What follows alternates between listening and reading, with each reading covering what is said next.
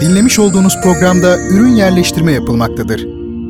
Bertan Rona ile Duyuşlar. Müzik, sanat, edebiyat, dil, kültür ve hayat üzerine duymak istediğiniz her şey bu programda. Bertan Rona ile Duyuşlar her çarşamba saat 22'de Samsun'un Gerçek Radyosu'nda. Bertan Rona ile Duyuşlar başlıyor. Duyuşlar programının çok değerli dinleyenleri, merhabalar efendim. Hepinizi sevgi ve saygıyla selamlıyorum. Bendeniz Bertan Rona. Duyuşlar programını sizler için hazırlayıp sunmaktayım bildiğiniz üzere. Efendim bugün 5 Mayıs 2021 Çarşamba. Görüşmeyeli iyi olduğunuzu ümit ederim. Son haftalarda spesifik konular üzerine eğildiğimiz programlar yapıyoruz. Şöyle bir bakıyorum notlarıma. 17 Şubat'ta Venedik'te ölümden söz etmişiz. Ünlü romandan ve filmden tabii. 24 Şubat'ta Amerikalı piyanist John Browning üzerinde durmuşuz. 3 Mart'ta genel manada astronomi bilimi üzerine. 17 Mart'ta büyük şairimiz Cemal Süreya üzerine. 24 Mart'ta Halit Ziya Uşaklıgil'in Aşkın Memnu romanı üzerine. 31 Mart'ta büyük şairimiz Necip Fazıl Kısakürek üzerine.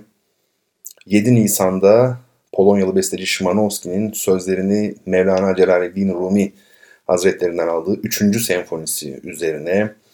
14 Nisan'da Giacomo Balla'nın Tasmalı Köpeğin Dinamizmi tablosu üzerine. 21 Nisan'da şamanizm üzerine ve 28 Nisan'da da, yani geçen haftada da, ünlü ressam El Greco üzerine konuşmuşuz. Son haftaların görünümü böyle. Bu hafta yine kültür tarihinden bir konu seçtim. İlginç bir konu tabii. Derinlemesine konuşulabilir. Hatta bu konunun en ufak ayrıntıları üzerine bile eminim çok ciddi bir literatür vardır. Vardır değil, var elbette. Nedir bu konu? Bazı kılık kıyafetler üzerinde duracağız. Daha doğrusu biz bu kılık kıyafetlerin adları üzerinde duracağız. Bu adların nereden geldiği üzerinde duracağız. Ama önce sosyal medyada, belli platformlarda hangi adreslerdeyiz bunu ifade edelim. Twitter'da ve Instagram'da bizi Bertan Rona olarak bulabilirsiniz.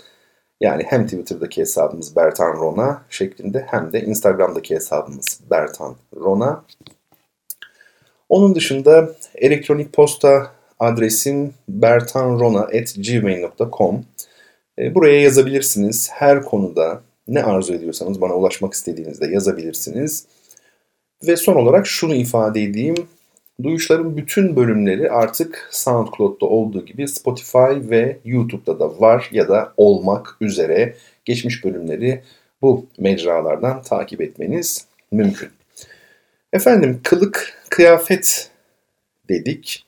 Şimdi tabii bu çok çok geniş bir konu, önemli bir konu. Kılık kıyafet insan için son derece önemli. Önce giyinme diyelim tabii. İnsan her şeyden evvel yeme, içme, öyle değil mi? Barınma ve bazı kaynaklarda çok güzel ifade edildiği gibi bürünme, yani giyinme ihtiyaçlarını temel olarak karşılamak zorunda. Ancak yiyip içtikten sonra, barınabildikten ve giyinebildikten sonradır ki belki sırada çoğalmak diyebiliriz. Kendinden nesiller meydana getirmek diyebiliriz. İkinci olarak da bu gelebilir. Şimdi tabii bu ihtiyaç, bu ilk haliyle kalmamış insanlık tarihinde. Zaman içerisinde bölgeden bölgeye değişen ama hangi bölgede olursa olsun son derece renkli, son derece zevkli diyebileceğimiz bir kılık kıyafet kültürüne dönüşmüş. Dediğim gibi bu konuda çok ciddi bir literatür var. Çok dar alanlarda tabii akademik çalışmalar yapılmış. Yani atıyorum İşte Medici'lerin şu yüzyılda Floransa'da filanca saraydaki giyim kuşamının simgesel anlamı gibi ya da devlet törenleriyle ilgisi gibi pek çok böyle spesifik alan, dar alan çok ciddi anlamda çalışılmış. Bizler tabii bir radyo programı kapsamında oldukça sınırlı bir zaman dilimi içerisinde böyle bir işe girişemeyiz. Bu işin uzmanı da değiliz. Bu kültür tarihiyle ilgili bir konu. Tabii kütüphanelerde çok ama çok zaman geçirmeyi gerektiren bir konu. Bizim yapacağımız bazı giysilerin adlarının nereden geldiğini kurcalamak. Yani tamamen popüler bir belki etimoloji ama daha çok da kültür tarihine yakın duran bir faaliyet aslında bu.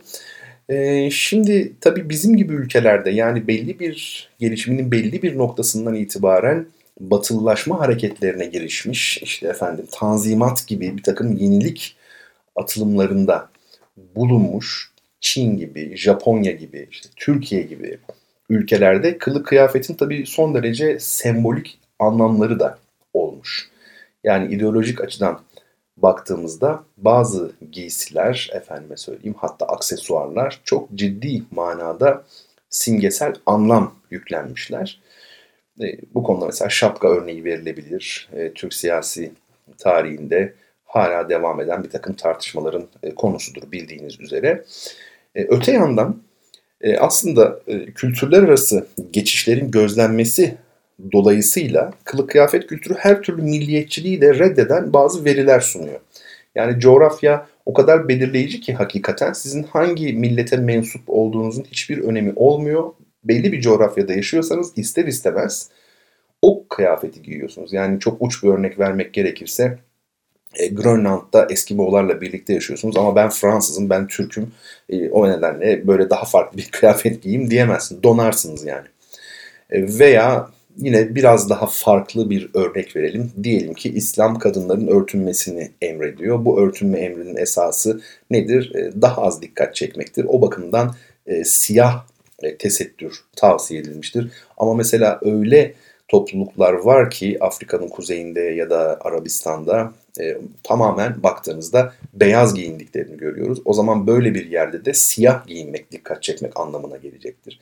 Yani bu biraz daha farklı bir örnek. Dolayısıyla kılık kıyafet, giyinme dediğimiz mesele hemen her konuya temas edebilecek kadar geniş bir palette kendine makes buluyor diyebiliriz. Yani bir yankı buluyor.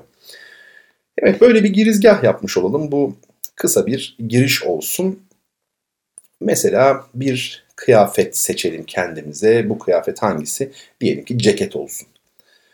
Şimdi çok tuhaf, şaşıracaksınız belki ama ceket kelimesi bugün Türkiye'de sokağa çıkıp ceket nedir dediğinizde herkesin tanımlayabileceği, anlatabileceği bir kıyafeti anlatan ceket kelimesi Hazreti Yakup'un adından geliyor.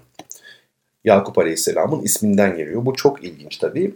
Bizim Arapça Yakup dediğimiz, Arapça telaffuzuyla daha doğrusu Yakup dediğimiz peygamberin İbranice ismi Yakov. 2 A ile Yakov.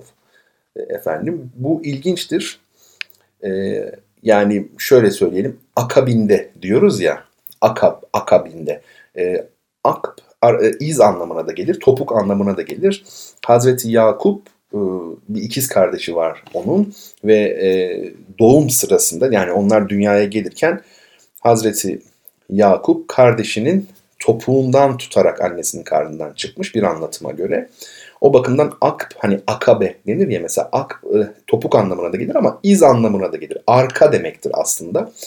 Bir başka görüşe göre de Hazreti Yakup kardeşinin arkasından dünyaya geldiği için, onun ardından geldiği için Yakov adını almış. Şimdi bu Yakov yani akb aynı kökten geliyor. Akıbet buradan gelir, takip buradan gelir, müteakip buradan gelir ve akabinde diyoruz ya.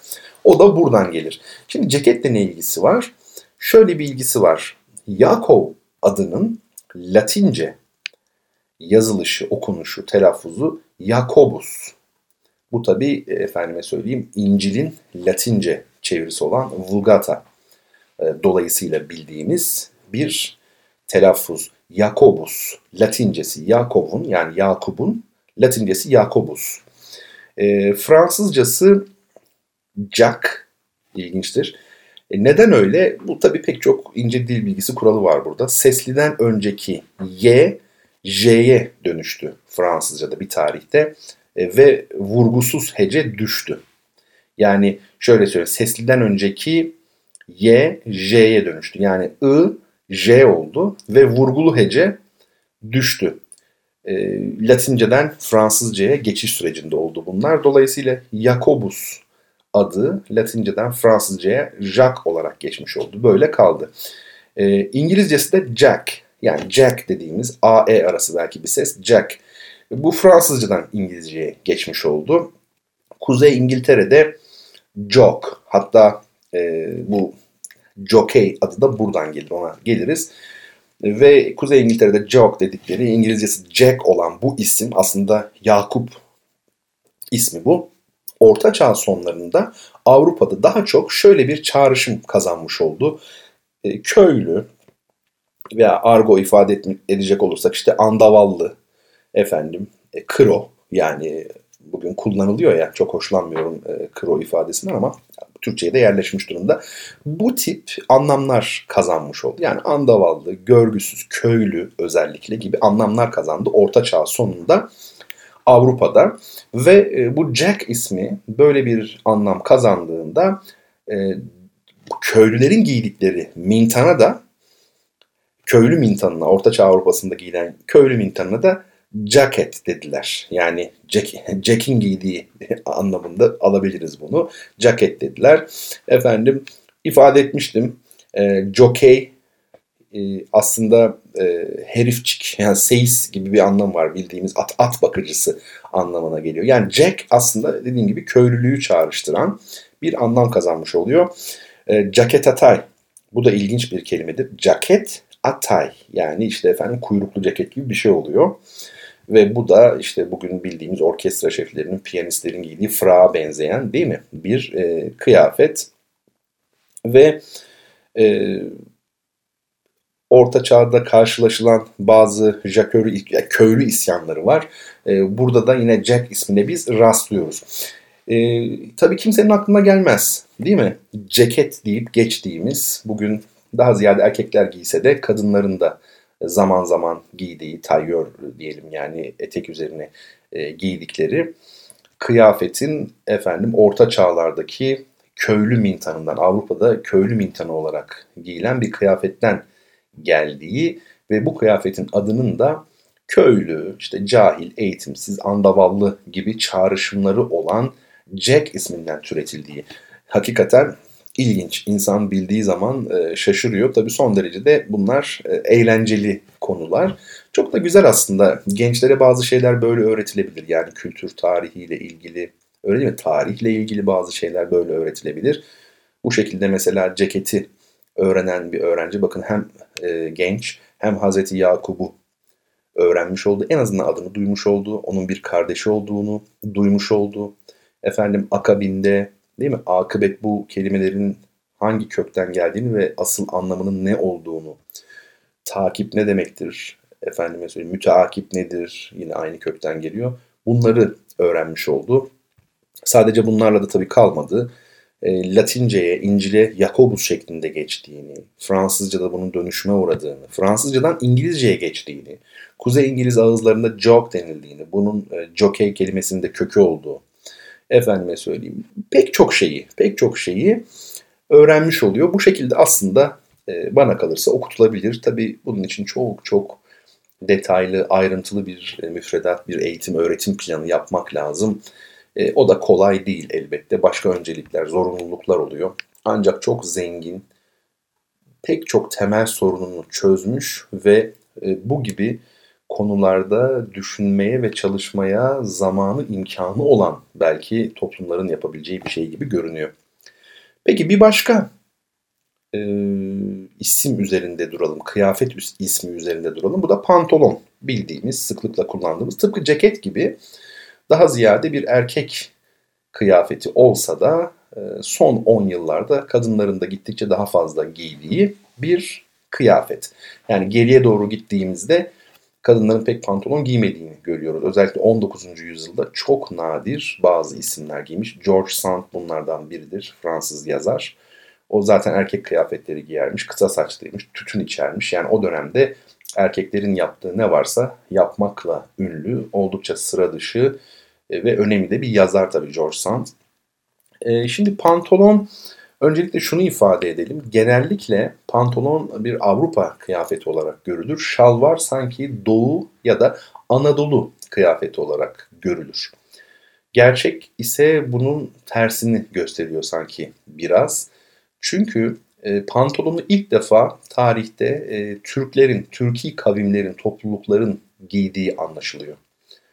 Neden böyle? Çünkü ata biniyorsanız şalvar kullanamazsınız. Yani şalvarın ön tarafındaki o uzayan kısım elbette ata binmenize engel olacaktır. Ata biniyorsanız dar bir kıyafet giymelisiniz. Bu da pantolon. Tabii bugünkü pantolonlar gibi değil ama bugünkü pantolonların atası olan, onlara son derece benzeyen bir kıyafet.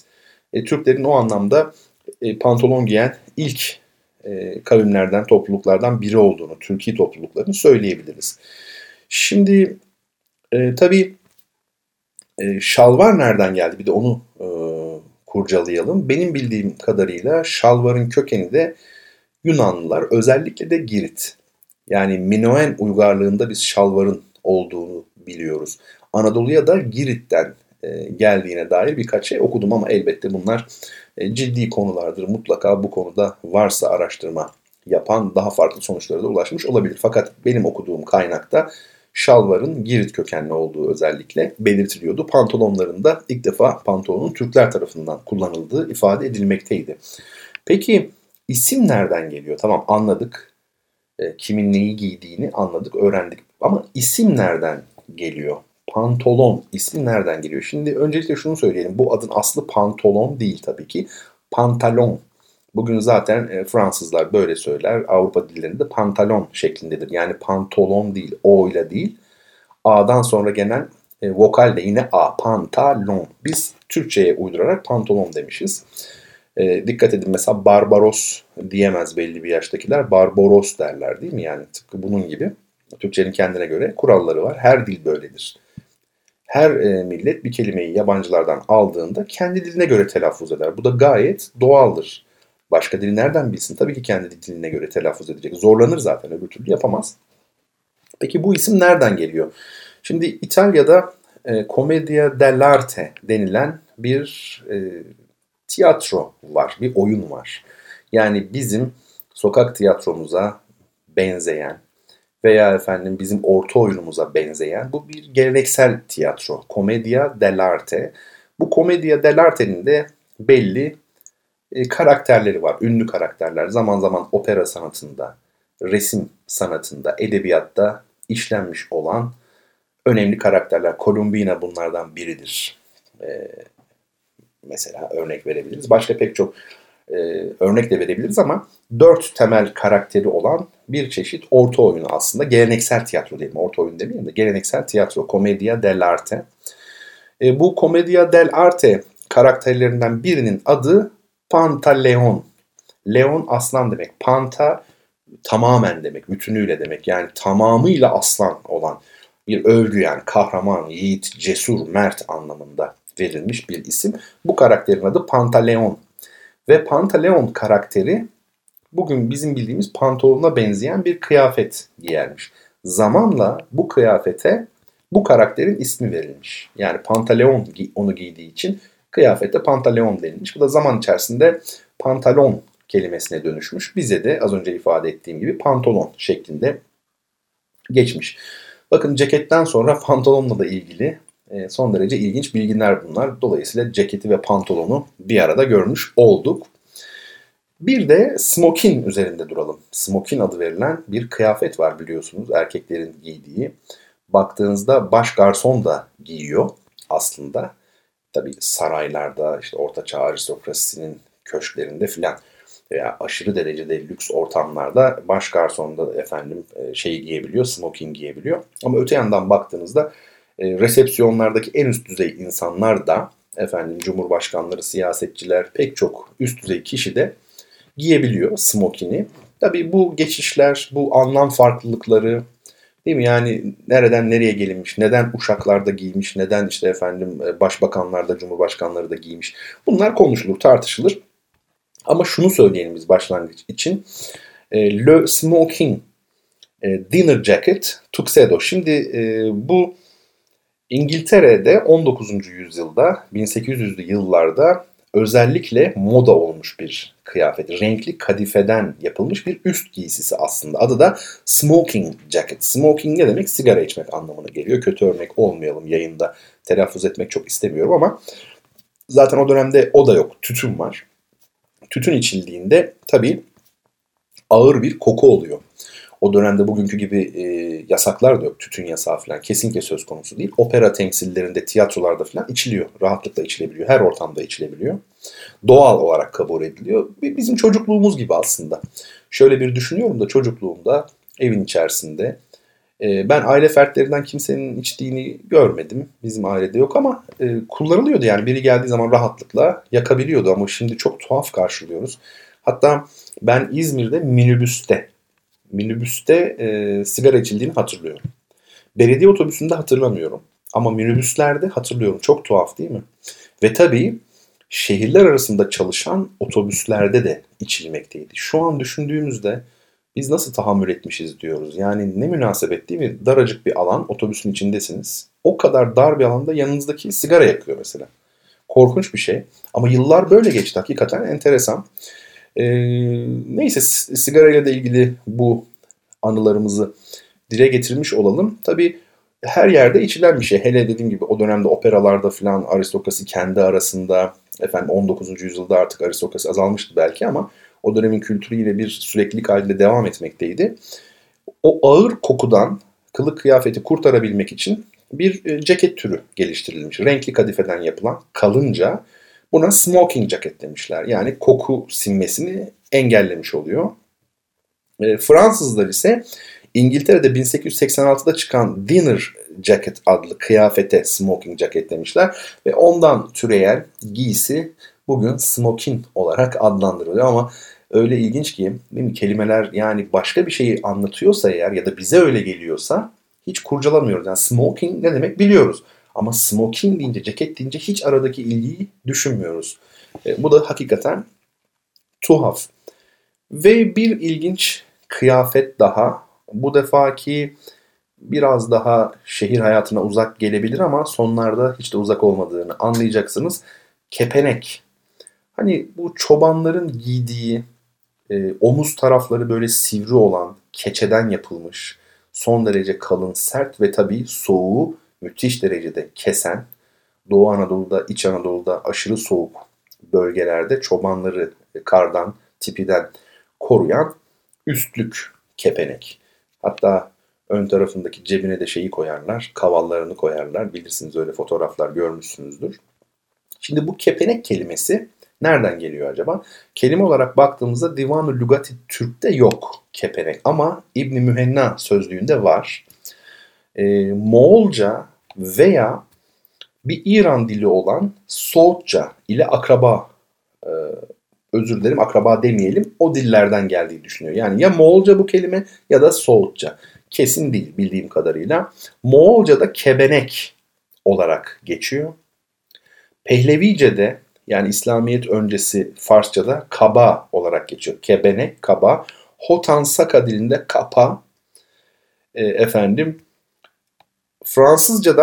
Farsçadan Arapçaya, yine İslam öncesi dilde kaba şeklinde geçmiş ve Sicilya Arap Krallığından İtalyancaya cabano olarak geçmiş. Fransızcası da kaban. Nihayet tanıdık geldi değil mi? Yani kepenekten kebenek, keba, kaba, oradan da yavaş yavaş cabano ve kaban.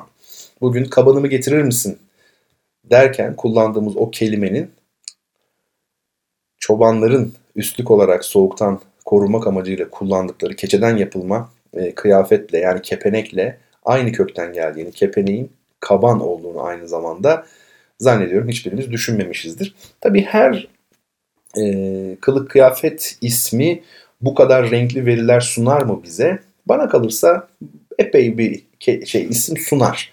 Yani biz biraz araştıralım bakalım neler çıkacak. Yani hepsi ceket gibi, pantolon gibi, smoking gibi ya da kepenek gibi midir? Bu kadar olmasa da buna yakındır. O bakımdan araştırmakta bana kalırsa fayda var. Yani değer bunun için hakikaten. Hem öğreniriz hem eğleniriz. Yani eğlenelim ve öğrenelim var ya, gençler için hakikaten çok çok iyi. Çünkü gençler haklı olarak yeni kuşak çok çabuk sıkılıyor. Çok çabuk. Çünkü böylesine büyük bir çeşitlilikle büyümüş olan kuşağı belli bir noktada, belli bir konuda konsantre tutmak kolay değil. O bakımdan eğitimde böyle renkli bir takım örneklerle gidilirse bence çok daha etkili bir sonuç alınabilir. Tabii sadece kılık kıyafet değil, aslında yeme içme kültürü de çok önemli. Olmazsa önümüzdeki haftalarda da yeme içme üzerine konuşalım. Ben not alayım bunu. Mesela leblebi atıyorum, ismi nereden geliyor?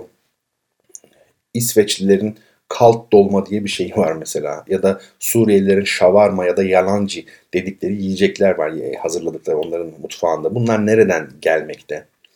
İşte isot çok tartışılıyor mesela. Türkçe mi Kürtçe mi deniyor ya isotla ilgili. Bunlar portakal mesela nereden? Tereyağı, pide, ceviz, ayran, yoğurt, kefir, turşu, restoran, çilek atıyorum ne bileyim yani ne gelirse aklınıza bunlar hakikaten son derece ilginç yerlere götürür bizi.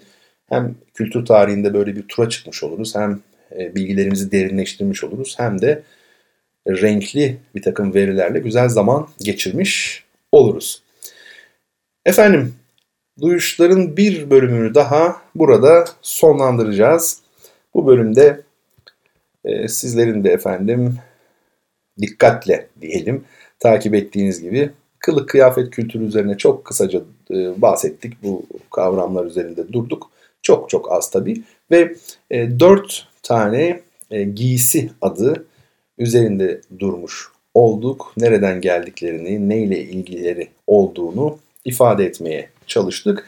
Haftaya yeni bir konuyla birlikte olacağız inşallah. Allah sağlık ve sıhhat verirse. Konuyu söylemiyorum tabii ki, sürpriz olsun. Aslında ben de bilmiyorum. Genellikle o hafta beni ne heyecanlandırırsa, aklımdan ne geçiyorsa onu sizlerle paylaşmaya çalışıyorum. Sosyal medya hesaplarımızı tekrar edelim. Twitter'da ve Bertan Rona'da gibi saçma bir cümle olacaktı. Twitter'da ve Instagram'da hesabımız Bertan Rona. Elektronik posta adresimiz bertanrona@gmail.com şeklinde ve belirttiğim gibi çok değerli dostlar, duyuşların eski bölümlerini YouTube'da, SoundCloud'da ve bir de Spotify'da tabii bulma imkanınız var efendim. Ben Deniz Bertan Rona.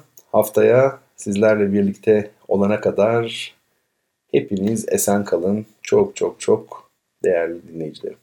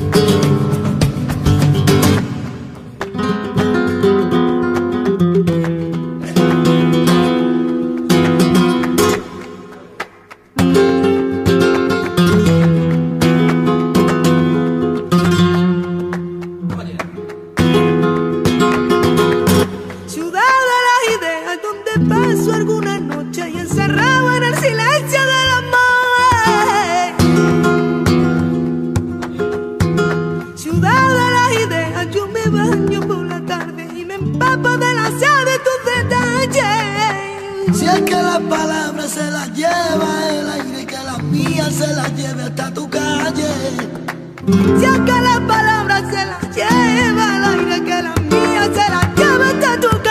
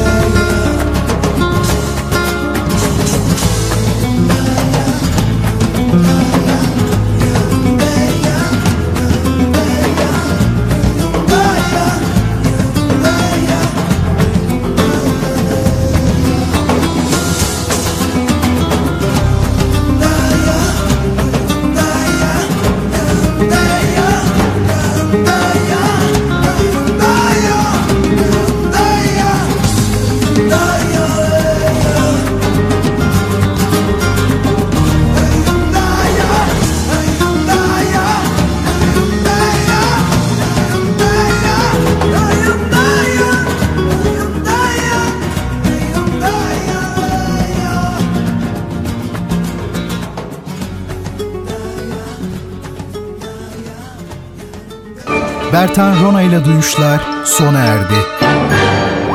Bu program hakkındaki düşüncelerinizi dinleyen@radyogercek.com adresine mail atarak bize ulaştırabilirsiniz. Dinlemiş olduğunuz programda ürün yerleştirme yapılmıştır.